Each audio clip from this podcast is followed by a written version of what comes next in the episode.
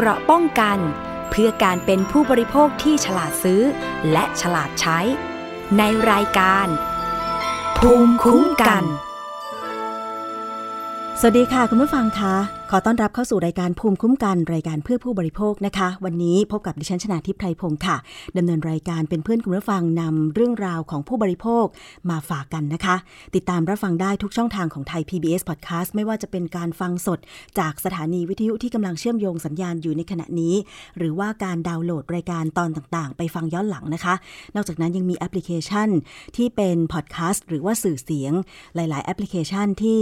นำรายการภูมิคุ้มกันไปวางไว้นะคะในแอปพลิเคชันสามารถที่จะ search ชื่อรายการ ค้นหาแล้วก็ฟังได้เลย ถ้าเป็นรายการเกี่ยวกับการคุ้มครองผู้บริโภคนะคะ ทางไทย PBS ของเรา ก็มีรายการภูมิคุ้มกันนะคะ แต่ว่าจริง ๆ แล้วเนี่ยหน่วยงานที่คุ้มครองผู้บริโภคนะคะ หรือว่าทำหน้าที่ในการที่จะพิทักษ์สิทธิผู้บริโภคเนี่ยก็มีหลาย ๆ หน่วยงานนะคะวันนี้เรามาคุยกันเกี่ยวกับประเด็นที่เป็นเรื่องประเด็นร้อนกันเลยทีเดียวค่ะ สืบเนื่องมาจาก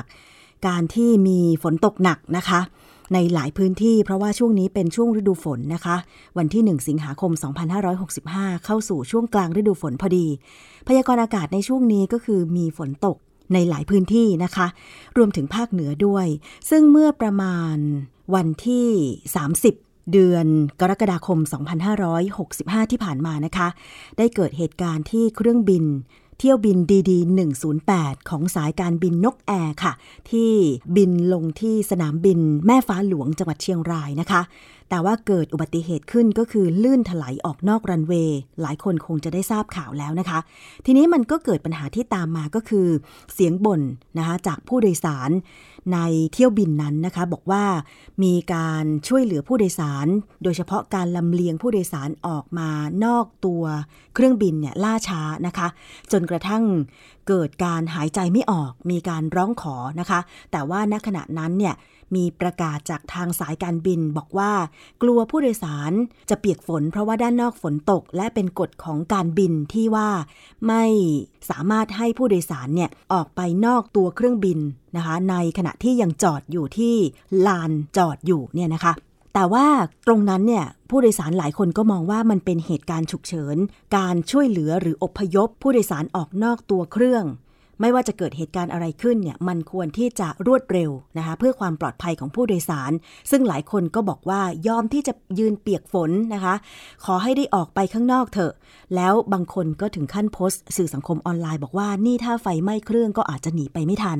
นี่คือประเด็นหนึ่งที่มีการพูดถึงอย่างมากนะคะ ในการลำเลียงผู้โดยสารออกนอก เครื่องบิน ลำของเที่ยวบินนี้ รวมไปถึงการเยียวยาผู้โดยสารค่ะ ไม่ว่าจะเป็นการชดเชยเยียวยาการขนถ่ายผู้โดยสารไปยังอีกสนามบินหนึ่ง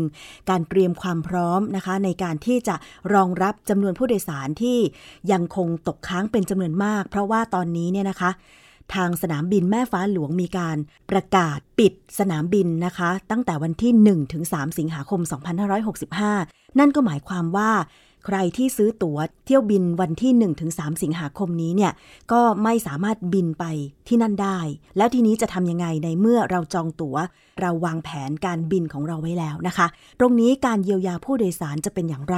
วันนี้ค่ะดิฉันเรียนเชิญคุณนรมนเมฆบริสุทธิ์นะคะ รองผู้อำนวยการฝ่ายศูนย์พิทักษ์สิทธิประโยชน์ มูลนิธิเพื่อผู้บริโภคมาพูดคุยกันค่ะ สวัสดีค่ะคุณนรมนค่ะ สวัสดีค่ะ ค่ะ เป็นประเด็นร้อนมากเลยนะคะ ทางสื่อสังคมออนไลน์หลังจากที่เกิดเหตุการณ์เที่ยวบินของนกแอร์เที่ยวบิน DD108 ลื่นไถลออกนอกรันเวย์ค่ะต้องทำการกู้ลำลำเครื่องบินเนี่ยออกนอกรันเวย์ซึ่งต้องใช้เวลาถึง 3 วันทีเดียว ประเด็นแรกค่ะ เกี่ยวกับเรื่องของการอพยพผู้โดยสารที่อยู่บนลำที่เกิดอุบัติเหตุเนี่ยนะคะ ทางคุณนรมนมองค่ะว่ายังไงคะจากข่าวที่เกิดขึ้นที่มีเสียงผู้บริโภคบอกว่า ลำเลียงล่าช้าจนเกิดการหายใจไม่ออกอะไรอย่างเงี้ยค่ะ ค่ะ ก็อาจจะต้องเป็นประเด็นเรื่องของการดูแลผู้โดยสารนะคะ เพราะว่าเนื่องจากว่าสายการบินเนี่ยก็จะต้องมีการเตรียมความพร้อมเนาะในกรณีที่มีเหตุฉุกเฉิน หรือการเกิดอุบัติเหตุในลักษณะแบบนี้ค่ะ แล้วก็อีกอย่างหนึ่งเนี่ยกระบวนการที่มันจะย้ายผู้โดยสารเนี่ยค่ะ น่าจะมีวิธีการที่มากกว่าการรอค่ะ เพราะว่ามันมีความเสี่ยงหลายเรื่องนะคะ อย่างเช่น จะเห็นว่าผู้โดยสารก็กังวลว่า ถ้าเกิดไฟไหม้มันจะเป็นยังไงใช่ไหมคะหรือว่ากรณีถ้ามันเป็นอะไรมากกว่านั้นเนี่ย มันก็อาจจะเกิดปัญหากับผู้โดยสารที่ได้รับอาอาจจะมีบาดเจ็บมีอะไรเงี้ยนะคะ ซึ่งอันเนี้ยมันก็เลยเป็นประเด็นว่าการวิธีการที่จะดูแลผู้โดยสารในกรณีที่มีเหตุฉุกเฉินในลักษณะเนี้ยค่ะ สายการบินคนมีมาตรการมากกว่ากันให้ผู้โดยสารรอไหม นะคะ อาจจะเช่น อาจจะต้องมีการระดมรถจากสนามบินเพื่อออกมารับผู้โดยสารอย่างรวดเร็วนะคะ เพื่อไม่ให้เขาติดค้างอยู่ในเครื่องบินในเป็นระยะเวลานาน เพราะเราไม่รู้ว่าการติดค้างอยู่ในเหมือนเหมือนเราจะเห็นว่ามีหลายคนที่เกิดรถไฟไหม้หรือเกิดอุบัติเหตุอะไรตรงนั้นเนี่ยค่ะ ที่มันเกิดนอกเหนือจากอุบัติเหตุในการแบบนั้นใช่ไหมคะ เพราะเราไม่ทราบว่ามันเกิดอะไรขึ้นเนาะอันเนี้ย เราคิดว่ามาตรการแบบนี้ค่ะ สายการบินหรือสนามบินตัวสนามบินเองเนี่ยจะมีมาตรการในการตั้งรับผู้โดยสาร ดูแลผู้โดยสารเรื่องพวกนี้ยังไงอีกเรื่องหนึ่งก็คือเรื่องการเยียวยาค่ะ เพราะว่าเราคิดว่าผู้โดยสารที่รับผลกระทบเนี่ยก็น่าจะต้องได้รับการคุ้มครองสิทธิ์นะคะในเรื่องของการเยียวยาดูว่ามีบาดเจ็บไหมอ่าจะจัดส่งผู้โดยสารที่จะต้องเดินทางต่อกันยังไง แล้วก็ทรัพย์สินที่ผู้โดยสารเนี่ย เพราะผู้โดยสารอยู่บนบนเครื่องบินแล้วถูกไหมคะแต่ไม่ แต่มันเกิดอุบัติเหตุซะก่อนเนี่ย มันจะดูแลเรื่องอทรัพย์สินหรือที่เสียหายนั้นยังไงอะนะคะ อันนี้อันนี้ก็คือประเด็นที่สายการบินต้องมีหน้าที่ในการจัดการอยู่แล้วนะคะค่ะแต่ว่าทีนี้ผู้โดยสารบอกว่าจากที่ทางสายการบินประกาศการชดเชยเยียวยากับสิ่งที่เขาได้รับจริง ๆ ณจุดเกิดเหตุเนี่ยมันไม่ค่อยสอดคล้องกันเท่าไหร่ ทางสายการบินนกแอร์เนี่ยก็ มีประกาศออกมาเพิ่มเติมว่างดเที่ยวบิน ไปลงที่สนามบินแม่ฟ้าหลวงเชียงรายวันที่ 1-3 สิงหาคม เห็นมีประกาศบอกว่าสำหรับผู้โดยสารที่มีเที่ยวบินขาออกณท่าอากาศยานแม่ฟ้าหลวงเชียงราย ผู้โดยสารสามารถใช้บริการได้ที่ท่าอากาศยานเชียงใหม่ หรือเดินทางจากท่าอากาศยานแม่ฟ้าหลวง เชียงราย และเดินทางด้วยรถของทางสายการบิน ที่ได้จัดเตรียมไว้ให้ไปยังท่าอากาศยานเชียงใหม่ ทั้งนี้ผู้โดยสารต้องแสดงตัว พร้อมนำสัมภาระณท่าอากาศยานแม่ฟ้าหลวงเชียงรายอย่างน้อย 5 ชั่วโมง ก่อนถึงเที่ยวบินที่จะเดินทาง สำหรับผู้โดยสารที่มีจุดหมายปลายทางในจังหวัด เชียงรายสามารถใช้บริการได้ โดยทางสายการบินนกแอร์ได้จัดเตรียมรถรับส่งจากท่าอากาศยานเชียงใหม่ ไปยังท่าอากาศยานแม่ฟ้าหลวงเชียงราย อันนี้ก็คือการประกาศล่าสุดจากทางสายการบินนกแอร์ในการลำเลียงผู้โดยสาร นั่นก็หมายความว่าไม่สามารถไปลงที่เชียงรายได้ก็คือต้องไปลงที่เชียงใหม่ แต่ว่าเที่ยวรถที่จะจัดรถวิ่งมาที่เชียงรายเนี่ย ตรงนี้เนี่ยไม่แน่ใจว่าจะมีเสียงสะท้อนอีกไหมนะคะ เกี่ยวกับบริการนี้ ค่ะ ก็จริง ๆ การดูแลผู้โดยสารนะคะหลักการคือ การขนส่งเนี่ยค่ะ มันคือต้องส่งให้ถึงที่หมายที่ผู้โดยสารประสงค์เนาะะว่าเขาอ่าอย่างเช่น บางท่านอยู่เชียงราย บางท่านอาจจะอยู่เชียงใหม่ ใช่ไหมคะคะแต่ว่าอ่าเอ่อบางบางท่านที่อยู่เชียงราย หรืออาจจะเป็นพื้นที่จังหวัดอื่นที่ไม่ใช่มีสนามบินรองรับเนี่ยนะคะ อันนี้มันจะจัดส่งผู้โดยสารอย่างไรนะคะ อันนี้สายการบินก็บอกว่าสายการบินดูแล แต่จริง ๆ ผลกระทบเนี่ยมันไม่ได้เกิดจากสายการบิน มันไม่ได้เกิดของสายการบินนกแอร์อย่างเดียวใช่ไหมคะ เพราะว่าตรงนั้นเนี่ยมีตั้งหลายสายการบินนะคะ ที่ให้บริการอยู่นะคะ ทั้งทั้งไทยแอร์เอเชียไลออนแอร์ไทยไลออนแอร์ใช่ไหมคะ แล้วก็ของเวียดเจ็ตนะคะ เท่าที่ทราบเนี่ยมีประมาณ3 สายการบินที่ต้องไปลงที่สนามต้องไปลงเชียงใหม่ทั้งหมด นะคะ เพราะว่ามันเป็นการประกาศปิดสนามบิน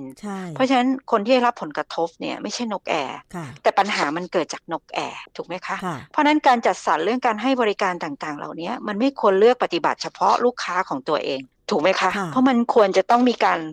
ปฏิบัติให้กับลูกค้าของสายการบินอื่นด้วย เพราะว่ามันเกิดจากปัญหาที่ที่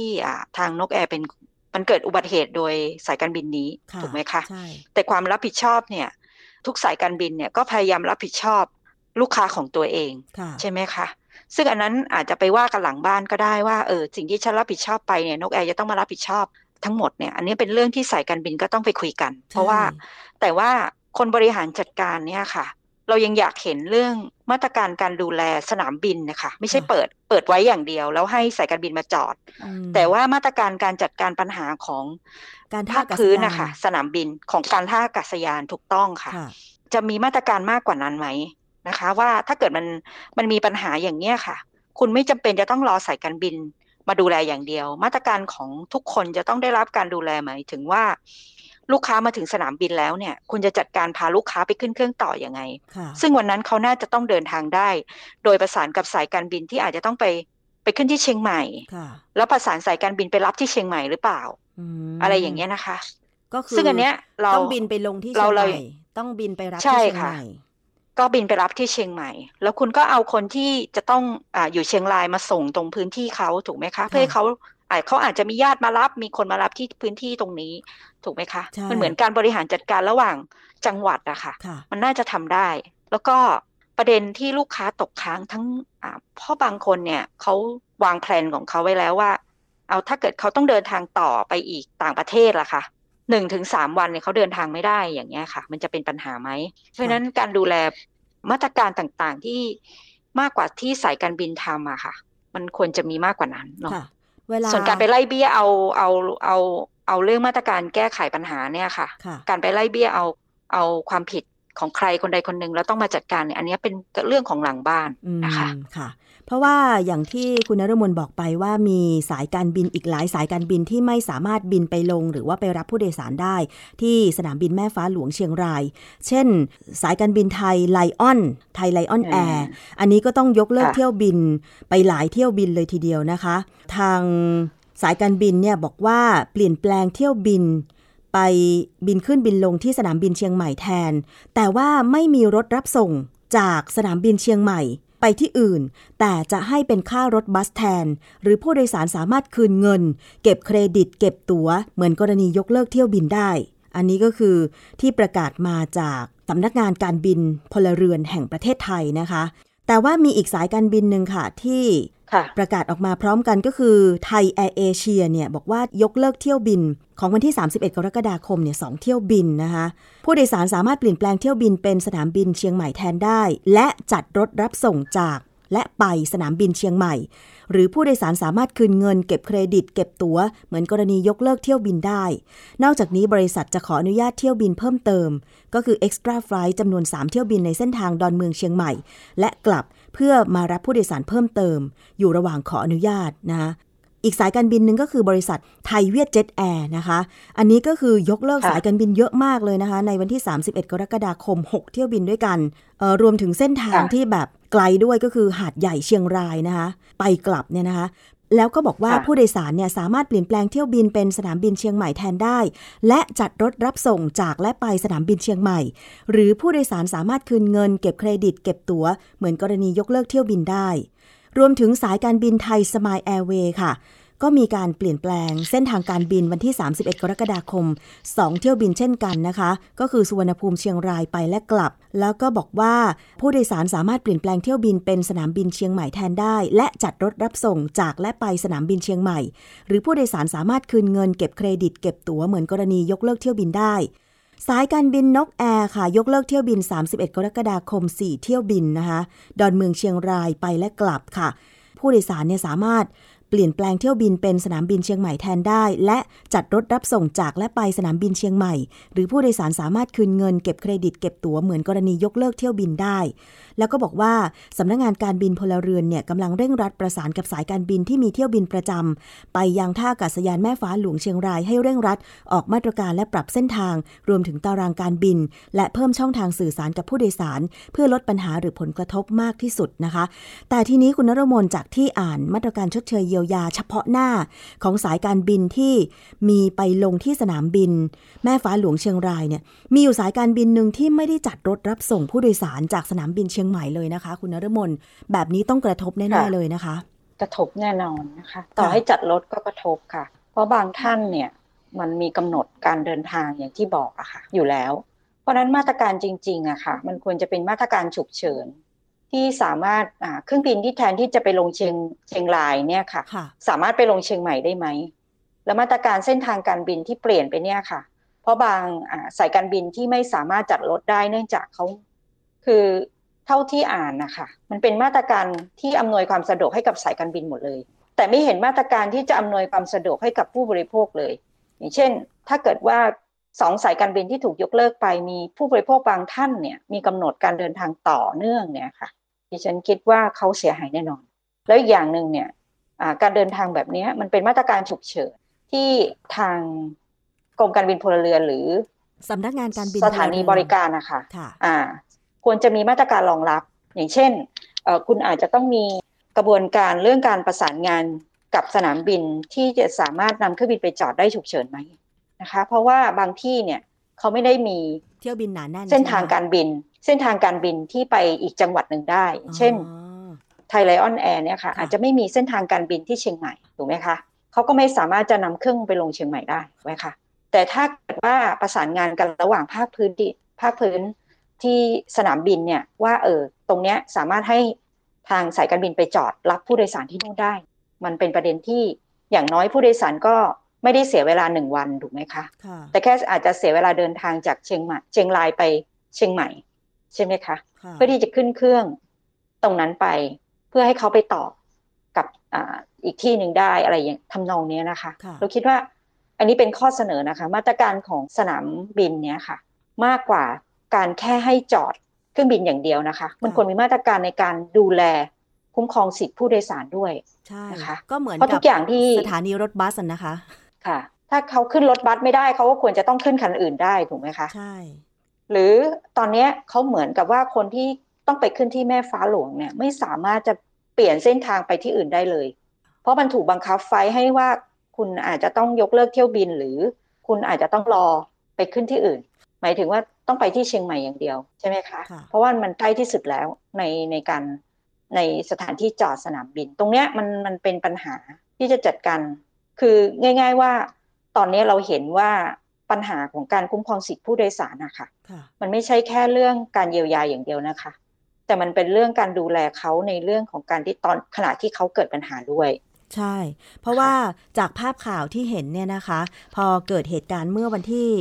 ดึกๆ ของวันที่ 30 กรกฎาคมปุ๊บเนี่ยมันกระทบทันที เพราะว่าต้องปิดทันที แล้วเที่ยวบินนั้นเนี่ยรู้สึกว่าจะเป็นเที่ยวบินเกือบๆสุดท้ายแล้วมั้งคะ พอวันที่ 31 กรกฎาเนี่ยก็ต้องมีไฟล์เช้าที่จะบินไปลง ซึ่งก็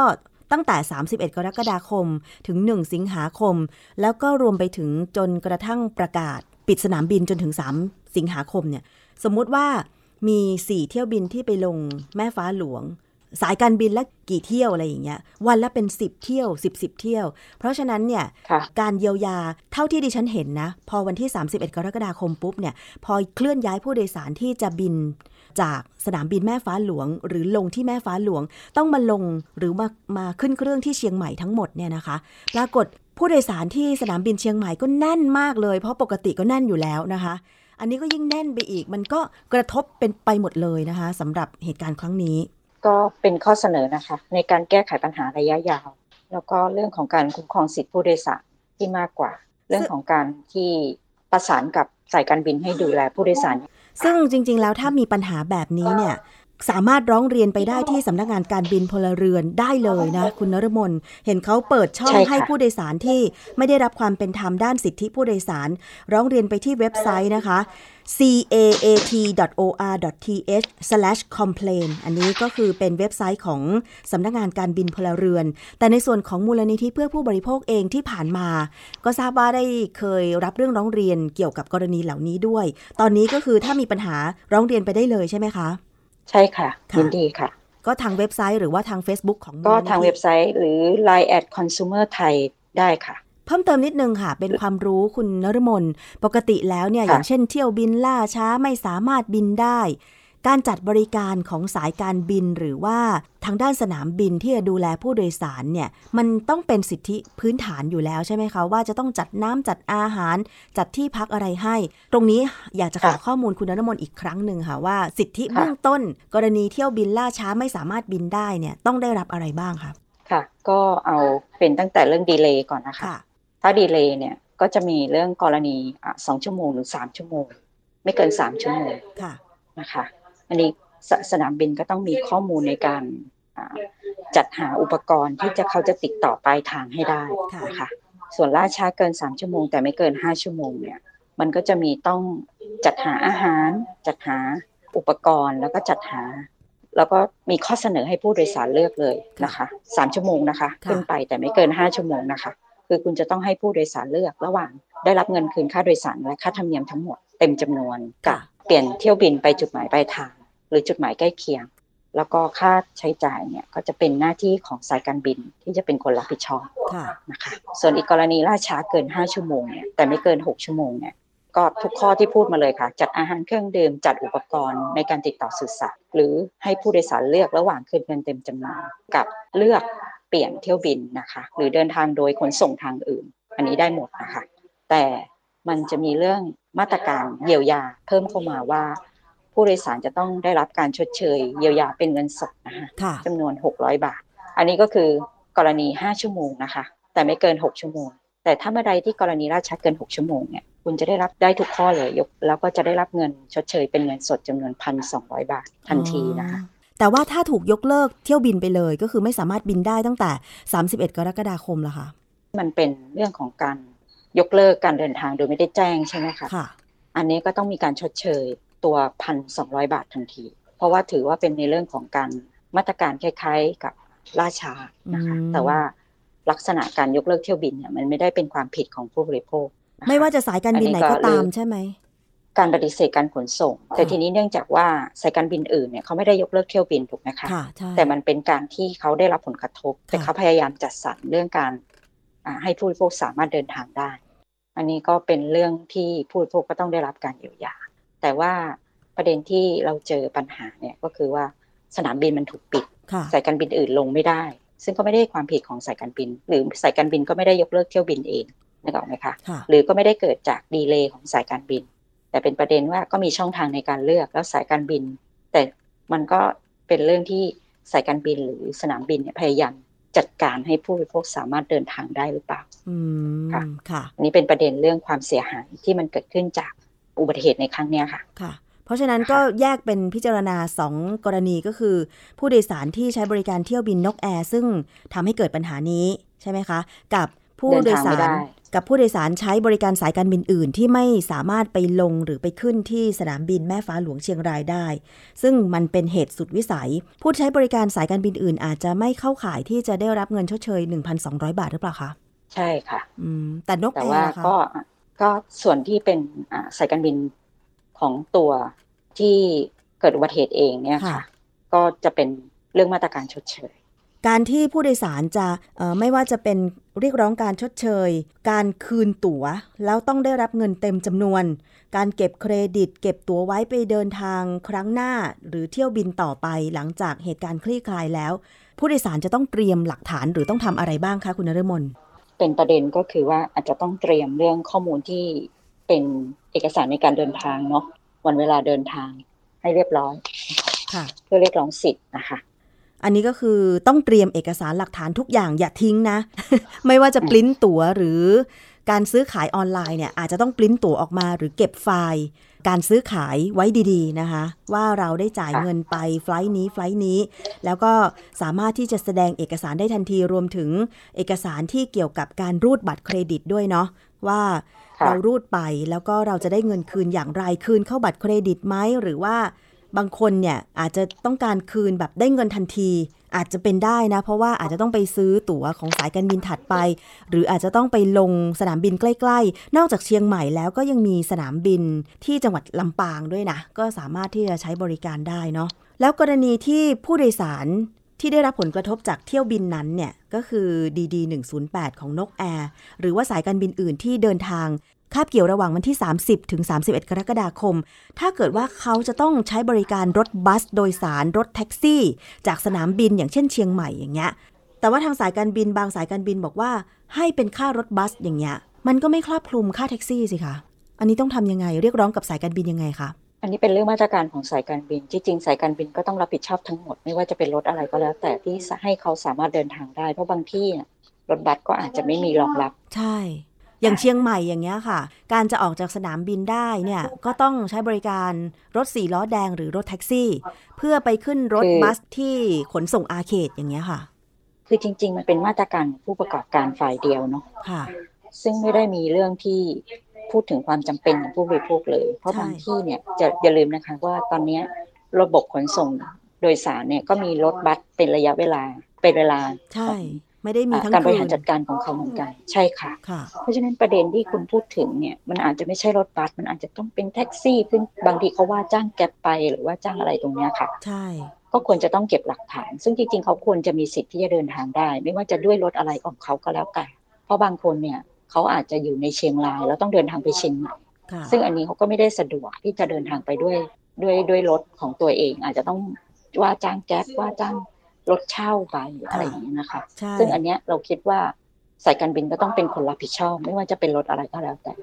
เดี๋ยวเราติดตามกันต่อก็แล้วกันว่า ผู้โดยสารจะยังคงได้รับการแก้ไขปัญหา เที่ยวบินที่ถูกยกเลิกไปจากกรณี สายการบินนกแอร์ลื่นถลายออกนอกรันเวย์ที่สนามบินแม่ฟ้าหลวงไหมนะคะ วันนี้ต้องขอบพระคุณคุณนรมนมากเลยค่ะ วันนี้อยากจะมีอะไรฝากผู้บริโภคทิ้งท้ายไหมคะ ไม่ว่าจะเป็นกรณีการคุ้มครองสิทธิ์ของผู้บริโภคใด ๆ ก็ตามค่ะ ค่ะ ก็คิดว่าถ้าเอาเรื่องกรณีนี้ค่ะ อยากฝากถึงสำนักงานการบินพลเรือนมากกว่าค่ะ ค่ะ ว่ามันควรมีมาตรการในการคุ้มครองสิทธิผู้โดยสาร ไม่ว่าจะเป็นเรื่องของตัวสถานีให้บริการเองภาคพื้นสนามที่ดูแล การใช้บริการของผู้บริโภคนะคะ หรือว่าที่จอดสนามบินนะคะค่ะคือไม่ใช่สนามบินเป็นแค่ที่จอดเครื่องบินอย่างเดียวค่ะ มันควรจะต้องมีมาตรการในการดูแล แล้วก็คุ้มครองสิทธิผู้โดยสารให้มากกว่านี้ค่ะไม่อย่างนั้นเนี่ยเวลาที่มันเกิดอุบัติเหตุฉุกเฉินหรืออะไรเงี้ยค่ะ มาตรการการรองรับของสายการบินเอ่อของสนามบินเนี่ยไม่ได้ช่วยให้ผู้บริโภคได้รับความสะดวกในการที่จะได้รับการช่วยเหลืออย่างที่เห็นนะคะว่าอะไรก็ล่าช้าไปหมดนะคะ อันนี้มันก็เป็นประเด็นที่อาจจะต้องฝาก ให้กรมการบินออกมาตรการในการจัดการเรื่องพวกนี้ด้วยเดี๋ยวเราติดตามความคืบหน้าเรื่องนี้กันต่อนะคะ ขอบคุณคุณนรมนเมฆบริสุทธิ์ค่ะ ค่ะ ยินดีค่ะ สวัสดีค่ะ คุณนรมนเมฆบริสุทธิ์นะคะ ผู้อำนวยการฝ่ายศูนย์พิทักษ์สิทธิประโยชน์ มูลนิธิเพื่อผู้บริโภคนะคะ เรื่องของการอพยพผู้โดยสารออกจากเที่ยวบินดีๆ108 หลังจากเกิดเหตุลื่นถลายออกนอกรันเวย์ที่สนามบินแม่ฟ้าหลวงจังหวัดเชียงรายเนี่ยนะคะ ต่อกรณีที่ผู้โดยสาร บนเครื่องนะคะ ได้โพสต์สื่อสังคมออนไลน์ว่า การช่วยเหลือออกจากตัวเครื่องบินเนี่ยเป็นไปอย่างล่าช้า จนเกิดปัญหา หายใจไม่ออกจนกระทั่งผู้โดยสารเนี่ยร้องขอ ว่าขอออกไปนอกตัวเครื่องบินเถอะ ถึงแม้ว่าฝนจะตกก็ตามนะคะ เรื่องนี้ค่ะทางนาวาอากาศตรีสมชนก เทียมเทียบรัฐผู้อำนวยการการท่าอากาศยานแม่ฟ้าหลวงเชียงราย ก็ได้มีการชี้แจงการเคลื่อนย้ายผู้โดยสาร ชี้แจงว่าอย่างไรไปฟังกันค่ะเรื่องของการ save life หรือว่าช่วยเหลือ save life การช่วยเหลือชีวิตนะครับหลักสำคัญก็คือแผนฉุกเฉินเราปฏิบัติการตามแผนฉุกเฉินท่าอากาศยานว่าด้วยอากาศยานเกิดอุบัติเหตุในท่าอากาศยานเมื่อเมื่อในแผนฉุกเฉินเนี่ยก็จะบอกบทบาทหน้าที่ของแต่ละหรือว่าใครทำอะไรท่าอากาศยานดูเรื่อง rescue firefighting นะครับว่าสิ่งสำคัญก็คือ สายการบินจะต้องปร v i ในเรื่องของการขนส่งรถขนส่งผู้โดยสารจากพื้นที่เกิดเหตุมายังพื้นที่ที่ท่าอากาศยานเตรียมไว้ท่าอากาศยานก็จะเป็นเตรียมไว้ในเราก็คือเกตสิก็ดูแลแล้วก็มีเรื่องของสแน็คเรื่องของน้ำเรื่องของเบเวอเรจเนี่ยตามหมายเขียนก็ท่าอากาศยานนะครับทีมสายการบินจะต้องเตรียมแต่ว่าเมื่อเมื่อไม่มีเราก็ได้ตามการสอบสอบเพิ่มเติมก็ตอนนี้เราใช้น้ำของของท่าอากาศยานแม่คนดุริยา งในในวันนั้นในเหตุการณ์ทุกอย่างก็ก็ผ่านไปได้ดีก็คือทุกอย่างเรียบร้อยก็สิ่งสำคัญก็คือการเซฟไว้ก็คือไม่มีใครบาดเจ็บในการเป็นรถไม่มีอุบัติเหตุเรื่องอุบัติเหตุซ้ำซ้อนไม่มีอุบัติเหตุซ้ำซ้อน เพราะว่าอย่างเคสในสายการบินต่างประเทศรถตับเพลิงชนกับผู้โดยสารเสียชีวิตคือทุกอย่างเราต้องคอนเซิร์นเรื่องเรื่องเซฟตี้นั่นเองเลยทำทุกอย่างปลอดภัยนะครับแล้วก็ดูแลผู้โดยสารทุกอย่างก็ เข้ามาจนถึงเหตุการณ์ก็เลยนั้นเราก็กระบวนการเรื่องของ regulation ให้หลักการก่อนตามเหตุการณ์วันนั้นเราเจอว่า เมื่อเมื่อมีเหตุการณ์ทุกอย่างต้องเรฟเฟนตามแผนฉุกเฉินฉุกเฉินในหลักสากลซึ่งเป็นหลักที่ทุกคนต้องที่ปฏิบัติ ในส่วนที่เราทำเนี่ยบทบาทของสนามนี้คือ rescue fire fighting ก็คือหนึ่งก็คือดูว่าก็ดับเพลิงเข้าซ้ายขวาให้กินแล้วก็ดูว่ามีไฟไหมแล้วก็ chief fire fighting ก็จะมาเช็ค จากข้อมูลของเราในในวันนั้นในคืนนั้นนะครับท่านท่านประถมท่านที่ประถมท่านรองเนี่ยเป็นเป็น on-scene commander ของการเหตุการณ์ข้อมูลที่ผมได้จากท่านรองประถมคือเข้าไปเสร็จ chief fire fighting เข้าไปเช็คแล้วบอกว่าไม่ไม่พบเพลิงไหม้เมื่อพบเพลิงไหม้เนี่ยก็ได้ส่งสัญญาณต่อนักบินแล้วว่าไม่พบเพลิงไหม้ครับสามารถดำเนินการได้เพราะฉะนั้นโลกอะไรว่าพร้อมแกเราเลยเนี่ยไม่ไม่จริงนะ เพราะว่าการคอนโทรลแต่ที่ไฟไฟติ้งแล้วว่าไม่มีการหนึ่งเขาดูเรื่องของแครเรื่องของน้ำมัน เรื่องของผมว่าจะเป็นเป็นเรียกว่าเป็นเป็นหลักวิชาการของนักดับเพลิงอาชีพดูการแครกดูน้ำมันรั่วเพราะน้ำมันต้องมีน้ำมันเป็นไฟนะดูน้ำมันรั่วมีรอยแครกมีน้ำมันไหมแล้วก็มีประกายไหมซึ่งทุกอย่างเรียบร้อยเพราะอย่างเรียบร้อยแล้วเนี่ยก็คือก็ตอนนี้อยู่ที่การตัดสินใจแค่กับตันนะครับว่า ว่าการที่จะเปิดประตูหรือจะอยู่บนเครื่องอันนี้ต้องต้องถามต่อสายการบินขึ้นผมว่ามุมในผมคุณค่าถ้าตัดสินใจได้ได้ เราก็พอรู้การตัดสินใจของพลังของมันเพราะคนที่จะตัดสินใจแบกเฟียการสไลด์คือการตัดสินใจของพลังของมันครับผมส่วนท่าการสายานเนี่ยได้มาเหมือนแล้วว่าไม่มีไฟครับตอนนี้อยู่ที่ท่านแล้วอินฟอร์เมชันเราส่งไปท่านแล้วท่านจะอีแวกหรือว่าไม่แวกหรือว่าข้างนอกมันมันกลัวรถหรือว่าอันนี้เป็นการตัดสินใจขึ้นขึ้นตอนนี้ผมคือเชื่อเชื่อว่าท่านทำได้ถูกต้องแล้วฟอร์เมนผมนะครับ แต่ว่าถ้ากับสายาก็ดำเนินการได้รองตามแผนฉุกเฉินแต่ส่วนมันเรื่องของ เรื่องของดราม่าเรื่องของอะไรเนี่ยจริงๆแล้วมันก็มีเรื่องของจิตวิทยาคือเมื่อเมื่อประสบเหตุเนี่ยเขาเขาบริษัทอะไรนั้นก็จะแพนิคแล้วก็เกิดการระบายขึ้นมาที่มันเป็นทั่วไปนะแต่สิ่งที่สำคัญคือเราต้องต้องยันคุยกันด้วยเหตุเหตุและผลและหลักวิชาการนี่ตามที่เราชี้แจงครับผม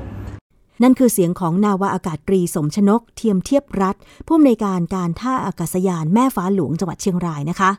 มีเพิ่มเติมค่ะ กรณีนี้นะคะ มี ผู้โดยสารไฟล์บินดีๆ108 ลำที่ลื่นถลายออกนอกรันเวย์เนี่ยนะคะ ส่งเสียงสะท้อนมาบอกว่า ตอนนี้เนี่ยยังไม่ได้รับกระเป๋าสัมภาระเลยนะคะ เพราะว่าหลังจากเกิดเหตุก็ต้องออกจากพื้นที่ใช่ไหมคะ ตอนนี้ตัวผู้โดยสารท่านนั้นเนี่ยนะคะ กลับมากรุงเทพแล้ว แต่การที่จะต้องไปรับกระเป๋าสัมภาระเนี่ยต้องไปติดต่อที่เคาน์เตอร์ ที่สนามบินแม่ฟ้าหลวงเชียงรายอีก ซึ่งคุณผู้ฟังคะผู้โดยสารกลับมากรุงเทพแล้ว แล้วจะย้อนกลับไปรับกระเป๋าสัมภาระที่เคาน์เตอร์ สายการบินที่สนามบินแม่ฟ้าหลวงอีกอย่างนั้นหรือ เรื่องนี้เนี่ยจะเป็นไปได้ไหมขอให้ทางสายการบินนะช่วยรับผิดชอบ ส่งกระเป๋าสัมภาระมาให้ที่ปลายทางก็คือกรุงเทพมหานคร อันนี้จะเป็นไปได้มากน้อยแค่ไหน คงจะต้องติดตามกันนะคะเกราะป้องกันเพื่อการเป็นผู้บริโภคที่ฉลาดซื้อ และฉลาดใช้ ในรายการ ภูมิคุ้มกัน ไปตามความคืบหน้ากันอีกเรื่องหนึ่งนะคะ เกี่ยวกับการควบรวมกิจการของสองค่ายมือถือ ก็คือ d t แทและ True ค่ะคุณผู้ฟัง มีคำถามเกิดขึ้นว่าทำไมจะต้องคัดค้านการควบรวม True และ d t แทด้วยนะคะทางสภาองค์กรของผู้บริโภคบอกว่า เพราะว่าการควบรวมอาจจะทำให้เกิดอำนาจเหนือตลาดค่ะ ลองมองดูตรงนี้นะคะ มีข้อมูลว่า หากการควบรวมของทั้งสองบริษัทได้รับการอนุมัติจากหน่วยงานที่กำกับดูแล และสามารถตั้งบริษัทขึ้นมาใหม่ได้ กิจการภายใต้บริษัทดังกล่าว จะมีส่วนแบ่งการตลาดโทรคมนาคมในประเทศไทยถึงร้อยละ 52 ก็มากกว่าอีกบริษัทหนึ่งนะคะ ซึ่งนอกจากจะทำให้เราต้องจ่ายค่าบริการแพงขึ้นแล้วเนี่ย การที่บริษัทใดบริษัทหนึ่ง มีส่วนแบ่งการตลาดที่มากจนเกินไป ยังส่งผลให้เกิดดัชนีวัดระดับความมีประสิทธิภาพของการแข่งขันในตลาดเพิ่มสูงขึ้นด้วย นำไปสู่การขาดประสิทธิภาพในการแข่งขัน และอาจมีอำนาจเหนือตลาดอย่างมีนัยสำคัญ อธิบายง่าย ๆ ก็คือว่า ในเมื่อเราเป็นเจ้าใหญ่ในตลาด มีส่วนแบ่งการตลาดเกินครึ่งหนึ่งของประเทศนี้ไปแล้วเนี่ย เราจะออกบริการแพ็กเกจค่าโทรศัพท์ ค่าอินเทอร์เน็ตอย่างไรก็ได้ โดยที่เราได้ประโยชน์สูงสุด แล้วอีกบริษัทหนึ่งเนี่ยกว่าจะออกมาแข่งกับเราก็อาจจะสู้เราไม่ได้ เพราะว่าโครงข่ายก็มีไม่มากเท่าเรา เพราะฉะนั้นเรา จะทำอะไรก็ได้ เราจะขยายโครงข่ายก็ได้ เราจะไม่ขยายก็ได้ เราจะไป 5G 6G อย่างไรก็ได้ คืออำนาจจะอยู่ที่ผู้ประกอบการเจ้าใหญ่นะคะ คุณผู้ฟัง ในทำนองเดียวกันค่ะ หากมีการควบรวมกิจการอินเทอร์เน็ตบ้าน ระหว่าง AIS กับ Triple T Broadband ก็จะส่งผลให้ธุรกิจบรอดแบนด์เนี่ย มีผู้เล่นรายใหญ่ลดลงจาก 4 รายเหลือ 3 ราย และย่อมทำให้การแข่งขันในตลาดลดลงนะคะ ซึ่งทางสภาองค์กรของผู้บริโภคค่ะบอกว่า กิจการอินเทอร์เน็ตบ้านนั้นเนี่ยมีความเชื่อมโยงกับธุรกิจโทรศัพท์เคลื่อนที่อย่างแนบแน่น ดังนั้นนะคะ ประเด็นการควบรวมระหว่าง True d t a c ควบรวมระบบอินเทอร์เน็ตอย่าง AIS กับ Triple T Broadband เนี่ยล้วนจะส่งผลกระทบต่อภาพรวมของตลาดโทรคมนาคมทั้งสิ้นค่ะ จึงจำเป็นอย่างยิ่งนะคะ หน่วยงานที่กำกับดูแลอย่างสำนักงาน กสทช ต้องมีหลักเกณฑ์ในการพิจารณาที่ชัดเจน และนับเป็นความท้าทายของกสทช และประเทศไทยในภาพรวมว่าจะมีแนวทางอย่างไรต่อการแข่งขันของอุตสาหกรรมโทรคมนาคม ในระยะยาวค่ะคุณผู้ฟัง เพราะว่าอุตสาหกรรมนี้เนี่ยลองสังเกตไหมคะว่า มีกี่เจ้าใหญ่ ๆ ที่ผ่านมาเนี่ยคือถึงแม้ว่าจะเกิดขึ้นมาเรื่อยๆเนาะค่ายมือถือค่ายโทรศัพท์ต่างๆเนี่ยแต่เนื่องด้วยว่ามันเป็นกิจการที่จะต้องลงทุนสูง แล้วก็ต้องมีทุนหนามากเลยนะคะ เพราะฉะนั้นเนี่ยถ้ามันเกิดการควบรวมกิจการให้ใหญ่ขึ้นไปอีกแบบเนี้ยส่วนแบ่งการตลาดมันจะเกินครึ่งของประเทศ เพราะฉะนั้นอำนาจต่อรองหรือว่าสิทธิที่ผู้บริโภคควรจะได้ หรือการแข่งขันทางการตลาดของผู้ประกอบการ มันจะไม่มีเลยนะคะเพราะฉะนั้นผู้บริโภคก็ไม่มีทางเลือก ก็ต้องยอมก็ต้องยอมใช้บริการของเขาอะเพราะไม่มีทางเลือกอื่นใด เพราะทุกคนต้องใช้โทรศัพท์ ทุกคนต้องใช้อินเทอร์เน็ตอยู่แล้วใช่ไหมคะคุณผู้ฟัง นี่แหละเป็นหน่วยงาน เราก็ฝากความหวังไว้ที่สำนักงานกสทชเนาะว่าจะสามารถกำกับดูแลให้เกิดความเป็นธรรม ในตลาดการแข่งขัน หรือความเป็นธรรมแก่ผู้บริโภคในอนาคตได้อย่างไรนะคะ ช่วงนี้นะคะเราไปเข้าสู่ช่วงคิดก่อนเชื่อค่ะ ดิฉันคุยกับดรแก้วกังสดานนภัย นักพิษวิทยาและนักวิจัย ในเรื่องอะไรไปติดตามกันค่ะ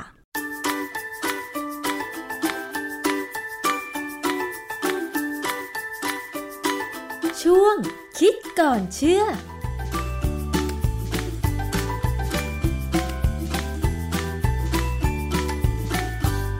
พบกันในช่วงคิดก่อนเชื่อกับดรแก้วกังสดานนภัยนักพิษวิทยากับดิฉันชนาทิพไพรพงษ์เช่นเคยค่ะ วันนี้เราจะมาคุยเกี่ยวกับเรื่องของหอยนางรมค่ะ ใครที่ชอบกินหอยนางรมต้องฟังทางนี้เลยนะคะ โดยเฉพาะท่านที่มีความเชื่อว่า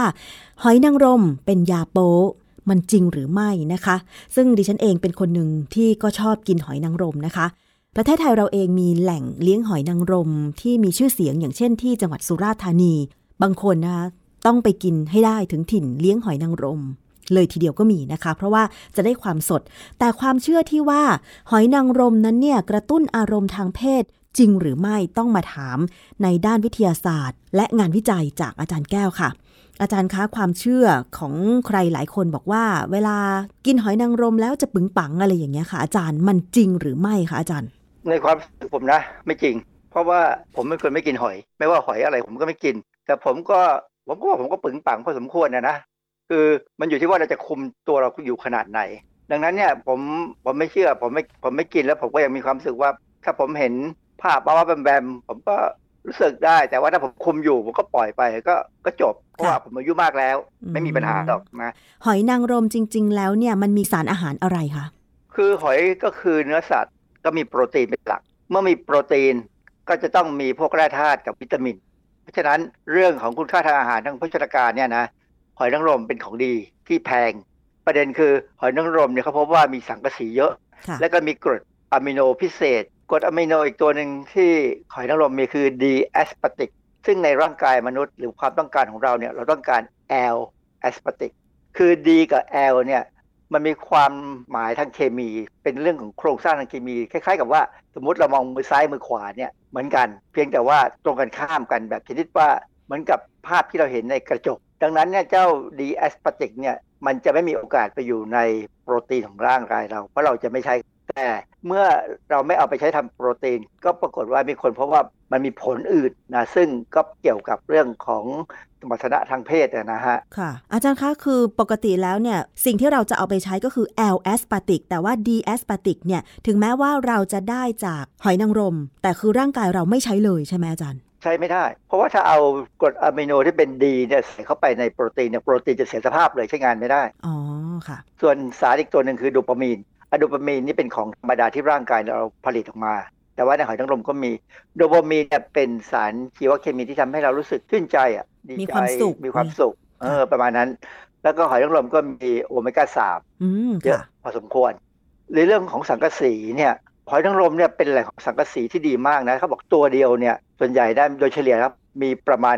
5.5 มิลลิกรัมค่ะ ซึ่งเท่ากับครึ่งหนึ่งที่ร่างกายต้องการค่ะในผู้หญิงผู้ชายวัยเจริญพันธุ์ อืมค่ะ อาจารย์ประโยชน์ของสังกะสีคืออะไรคะสังกะสีเนี่ยมันมีงานวิจัยค่อนข้างเยอะนะ ที่เขาบอกว่าสังกะสีมีผลเกี่ยวกับการสร้างเซลล์สืบพันธุ์คุณภาพอสุจิและเกี่ยวกับการปฏิสุทธิ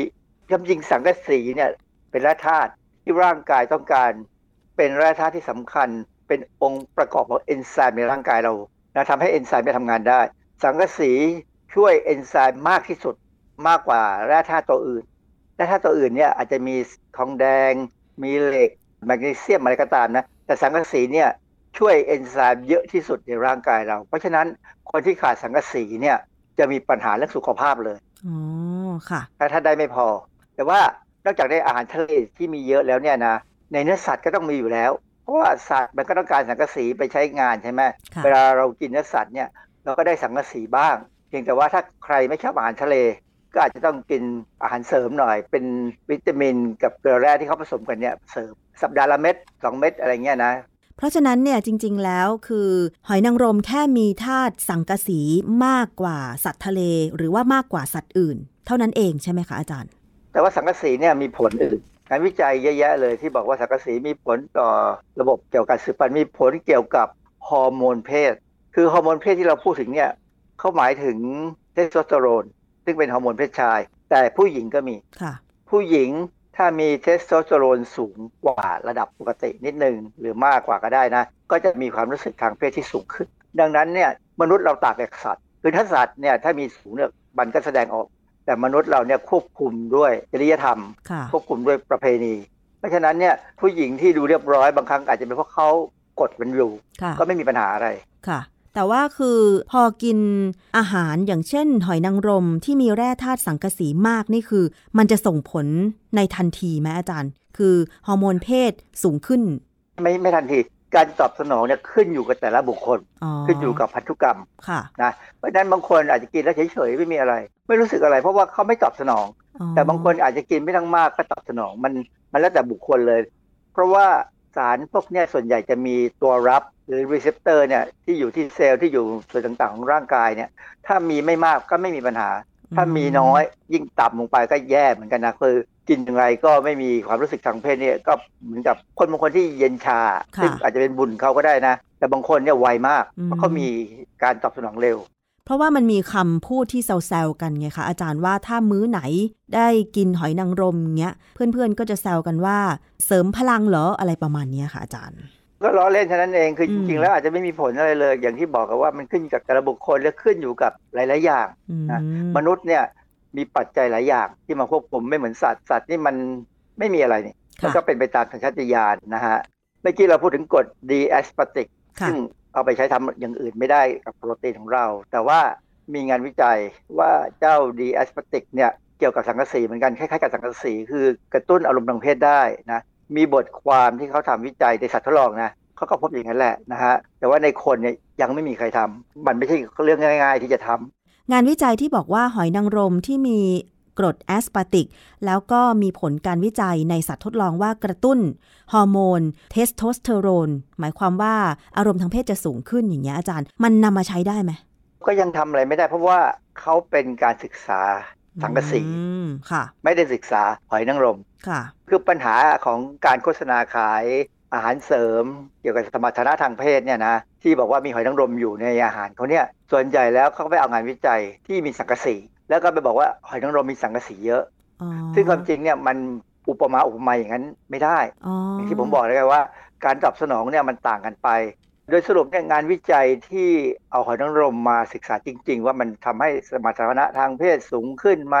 หรือว่ากลับไปเหมือนเดิมไหมเนี่ยเขาบอกส่วนใหญ่เนี่ยเขาจะบอกว่าเป็นงานวิจัยที่ยังไม่มีคุณภาพ คือคุณภาพมันมันอยู่ที่จำนวนคนที่เราเอามาใช้ศึกษา แล้วก็กระบวนการหรือวิธีการในการศึกษานะค่ะ ทีนี้สารโดปามีนล่ะคะอาจารย์มีบทบาทยังไงกับเรื่องของ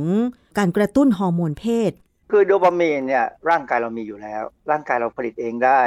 สังกะสีเนี่ยอาจจะช่วยสนับสนุนการสร้างโดปามีน ไปมองที่สังกะสีไงคือถ้าสังกะสีพอดีโดปามีนเราก็จะผลิตได้พอดีทำให้เรามีความสุข ไม่ได้พูดสักคำเลยว่าโดปามีนจากหอยนางรมนั้นสังกะสีกับโดปามีนเนี่ยจะเหมือนกันว่ามีการเอามาศึกษา แต่ไม่ได้บอกว่ามันเป็นของหอยนางรมอืมเนื่องจากว่า อย่างที่บอกอะหอยนางรมเนี่ยมันไม่มีใครสปอนเซอร์การทำงานวิจัยแบบนี้เนื่องจากมันมันไม่มีทางได้ผลตอบแทนเพราะหอยนางรมเนี่ยก็เป็นหอยที่ใครๆก็เก็บไว้ได้ อาจจะมีงานวิจัยบ้างเหมือนกันในสัตว์ทดลองค่ะนะสัตว์ทดลองเนี่ยเราคุมอะไรได้หลายอย่าง เพราะฉะนั้นก็คือไม่ว่าจะเป็นแร่ธาตุสังกะสี กรดดีแอสปาติก หรือว่าสารโดปามีน ในหอยนางรมนั้นเนี่ยเป็นงานวิจัยแค่กับสัตว์ทดลอง ซึ่งไม่สามารถเอามา หยิบมาเปรียบเทียบว่า ถ้ากินหอยนางรมแล้ว จะมีการกระตุ้นอารมณ์ทางเพศ หรือเสริมพลังทางเพศได้ อันนี้คือยังไม่ควรจะเชื่อถือใช่ไหมคะอาจารย์ คือยังเชื่อถือไม่ได้หรอก เพราะว่าส่วนใหญ่เนี่ยเวลาเขาศึกษาเนี่ยเขาศึกษาเกี่ยวกับคนที่หย่อนสมรรถนะทางเพศค่ะและบางครั้งมันกลับคืนมาได้ พอสมควร การกลับคืนมาได้เนี่ยบางทีเป็นเรื่องของจิตวิทยาค่ะ ก็เลยเป็นเรื่องที่ ยังก้ากึ่งอยู่ ยังไม่มีการโฆษณาหรอกเพียงแต่ว่าพูดกันต่อๆได้นะฮะแต่นี่อีกอันหนึงที่น่าสนใจคือเขาบอกว่าใน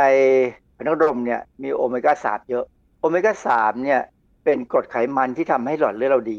ความหวังอันหนึงคือว่าถ้าหลอดเลือดดีทำงานดีเนี่ยการไหลเวียนของโลหิตของเลือดเราเนี่ยก็ควรจะดีค่ะแล้วมันควรจะส่งผลไปถึงอวัยวะเพศด้วยอ๋อเขาก็เลยหวังว่า เอ๊ะงั้นกินหอยนางรมเนี่ยมีโอเมก้าสาม การไหลเวียนของโลหิตดี ก็ความรู้สึกทางเพศก็น่าจะดี ซึ่งมันก็คือถ้าสมมุติว่า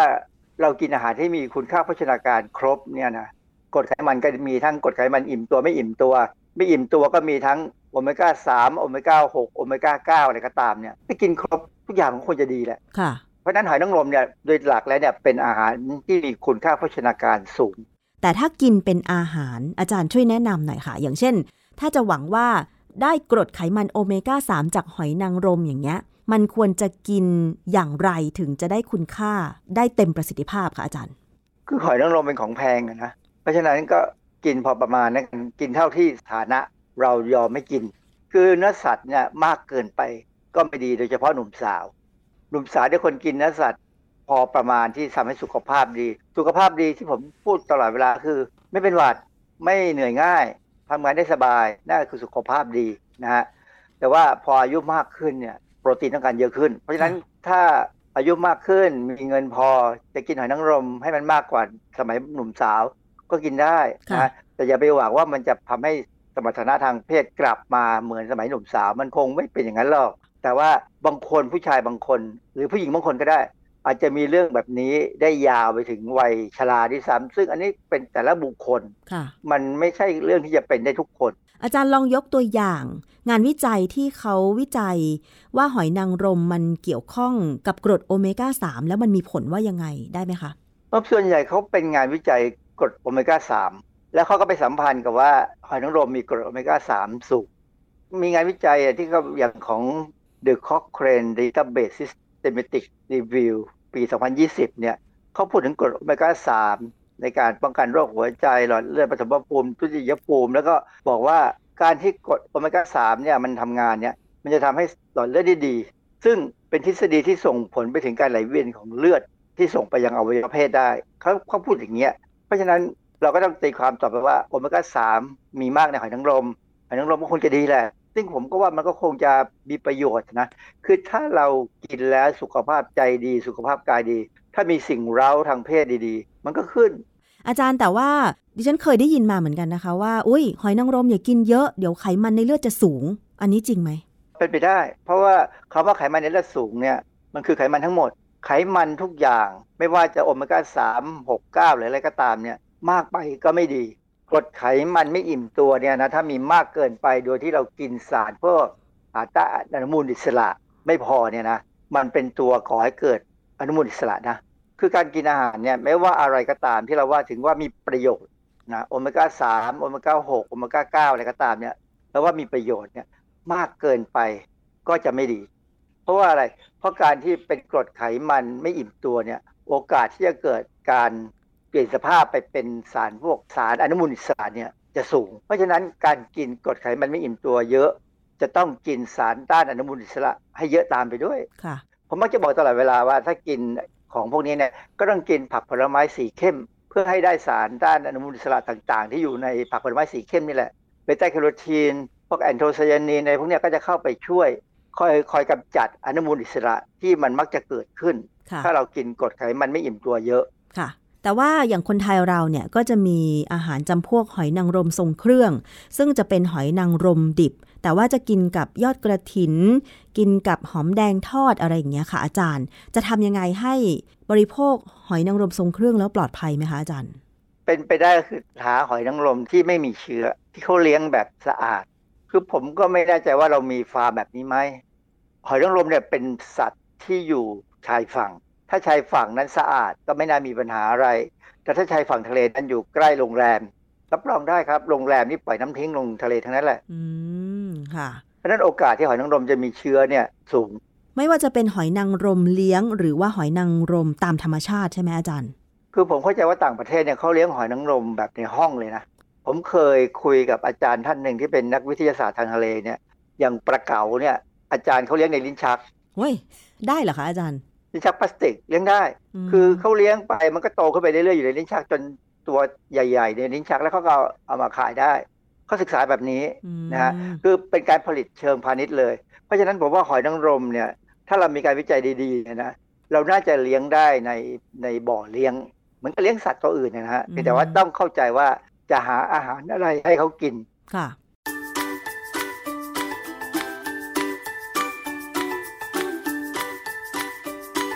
ช่วง คิดก่อนเชื่อ